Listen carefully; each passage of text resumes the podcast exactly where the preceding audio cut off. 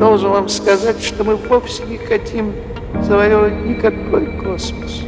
Мы хотим расширить Землю до его границ. Привет, Земля! На связи студия подкастов Red Barn. Это еженедельные новости науки и космоса.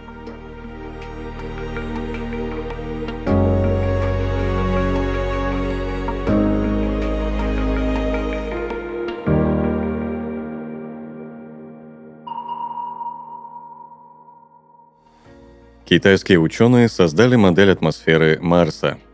Точное моделирование циклов атмосферы Марса поможет разработать марсоходы для экстремальных условий. Модель точно воспроизводит циклы марсианской атмосферы и будет использоваться для моделирования метеорологических условий при посадке космических аппаратов. Это позволит ученым определить температуру поверхности, скорость ветра и уровень пылевой взвеси. Китай намерен запустить собственную миссию по доставке образцов с Марса под названием Тяньвэнь-3 в период с 2028 по 2030 годы. Посадочный модуль с помощью специального сверла и роботизированной руки соберет до 500 граммов грунта с поверхности планеты и отправит его на орбиту Марса, чтобы затем при помощи возвращаемого модуля доставить пробы на Землю. Новая атмосферная модель позволяет симулировать условия посадки, включая температуру зоны, на которую приземлится марсоход – эта информация может быть полезна для разработки материалов, способных выдерживать экстремальные температуры и обеспечивать надежное функционирование аппаратов. Модель, получившая название GoMars, была разработана на основе данных от китайского марсохода Чужун, который был частью первой межпланетной миссии Китая Тяньвэнь-1, запущенной в 2020 году. Также в модель включены данные от посадочных модулей Viking-1 и Viking-2 НАСА и набор данных OpenMars Reanalysis, представляющий собой глобальный анализ погоды на Марсе.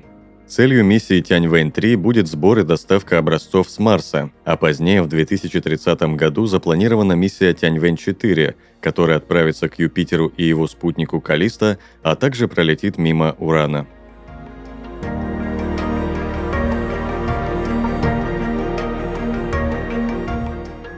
Протез ноги британского астронавта способен отравить экипаж МКС. Нахождение на борту МКС первого человека с ограниченными возможностями может стать проблемой. Бывший паралимпиец Джон Макфол был отобран в качестве астронавта Европейского космического агентства и уже начал готовиться к полету, как стало понятно, что его искусственная нога может навредить здоровью всего экипажа. Его протез изготовлен из смеси углеродных волокон, смолы и пенопласта высокой плотности – эти материалы будут постоянно выделять газы в той или иной степени, и в такой среде, как МКС, где воздух постоянно рециркулируется, любое значительное количество газов, выделяющихся из каких-либо материалов, будет накапливаться с течением времени, потому что они не отфильтровываются. Хотя первоначально команда Европейского космического агентства предполагала, что ношение протеза в космосе может быть необязательным, испытания Макфола показали, что наличие искусственной ноги, скорее всего, окажется решающим для поддержания хорошей физической формы, равновесия и возможности быстрой эвакуации астронавта-инвалида при ЧС. Но убедиться, что ношение протеза безопасно и позволяет его владельцу правильно приспосабливаться в условиях микрогравитации, оказалось непросто – Тела астронавтов меняются в космосе из-за микрогравитации, и это означает, что обе ноги Джона Макфелла могут сжиматься и расширяться, делая протез неподходящим. Это одно из многих открытий, которые будущий британский астронавт помог выяснить в рамках технико-экономического проекта, целью которого было выяснить, возможно ли отправлять в космос астронавтов-инвалидов. Сейчас эксперты Европейского космического агентства проверяют искусственную ногу бывшего паралимпийца, чтобы убедиться, что она соответствует стандартам НАСА.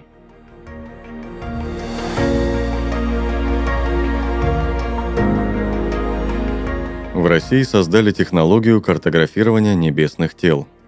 Ученые из Московского государственного университета геодезии и картографии создали технологию картографирования небесных тел «Лунный топограф», которая представляет собой технологию геодезического изучения и картографирования небесных объектов. Проект обещает стать важным инструментом для перспективных космических исследований – Научный руководитель комплексной лаборатории исследования внеземных территорий университета Ирина Надеждина подчеркивает, что технология позволит создавать разнообразные продукты, начиная от цветных изображений и заканчивая сложными трехмерными моделями и картами небесных тел. Лунный топограф обещает быть не только инновационным, но и многофункциональным инструментом для изучения космических объектов, расширяя возможности в исследовании небесных явлений и созидании новых карт и моделей космоса.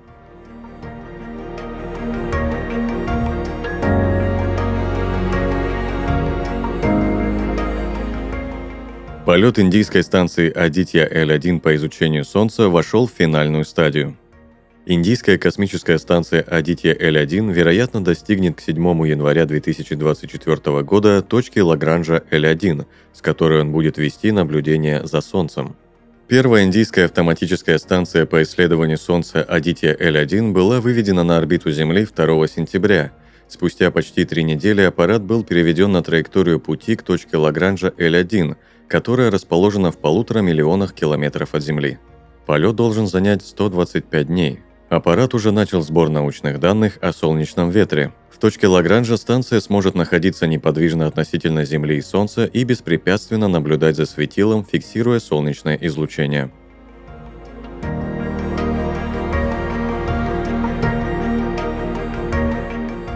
земляне получили от спутника сигнал, который преодолел 16 миллионов километров всего за 50 секунд. НАСА провело эксперимент для проверки оптической связи Deep Space Optical Communications за пределами системы Земля-Луна. Ранее связь, тем более на дальнее расстояние, осуществлялась посредством радиоволн, но сейчас агентство протестировало лазер. Сигнал был направлен на Землю космическим аппаратом НАСА «Психея», который в настоящее время находится на расстоянии более 16 миллионов километров от Земли. Для сравнения, это в 40 раз дальше Луны. НАСА послала сигнал спутнику из лаборатории реактивного движения в Лос-Анджелесе, и ответ спутника пришел в течение 50 секунд в обсерваторию Калтеха в Сан-Диего, которая находится в 160 километрах от источника первичного сигнала.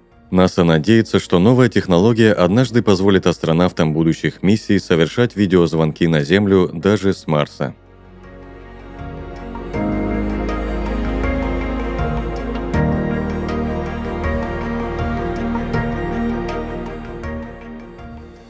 Вы прослушали новости науки и космоса. На связи была студия подкаста Фред Барн. Подписывайтесь на нас и помните, что информационная вселенная бесконечна.